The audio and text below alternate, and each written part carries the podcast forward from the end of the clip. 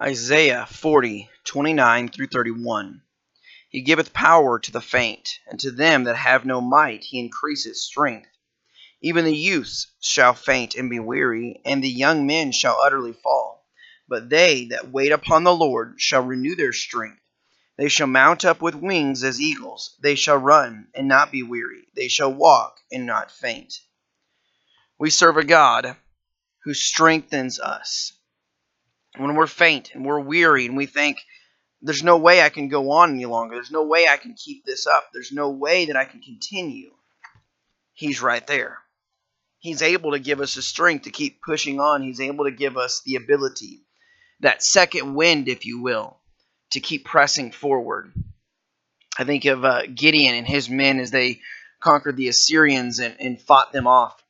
The Bible says they were faint yet pursuing. They continued to pursue their enemies, and that strength came from God.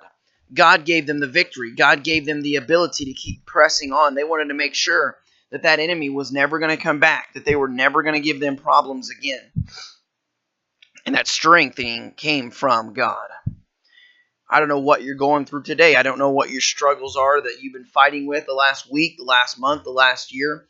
I don't know what your problems are. I don't know what your difficulties are. To some, maybe they seem small. To others, maybe they seem large. I don't know.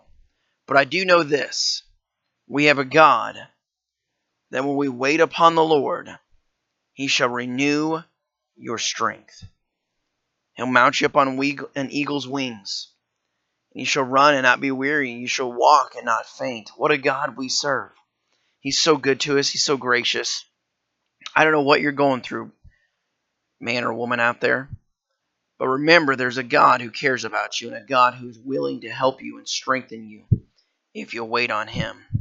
If you'll give yourself over to Him, He's ready to strengthen you. He's ready to help you. He's ready to challenge you. He's ready to give victory.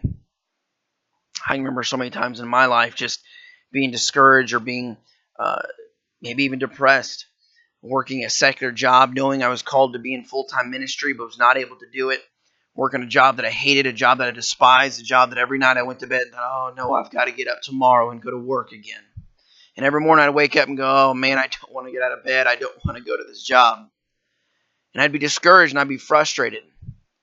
But I always found when I would wait upon the Lord, when I'd go to Him for strength, He'd give me the strength to make it through another day. And make it through another day and another day and then a week and then another week and then a month and then another month and another month and then a year and then another year and another year and another year and here finally, seven years after working a job that I did not ever want to work, when I first started the job, I thought at most I'll be there for a year and a half. Seven years later, seven years at a job that I hated.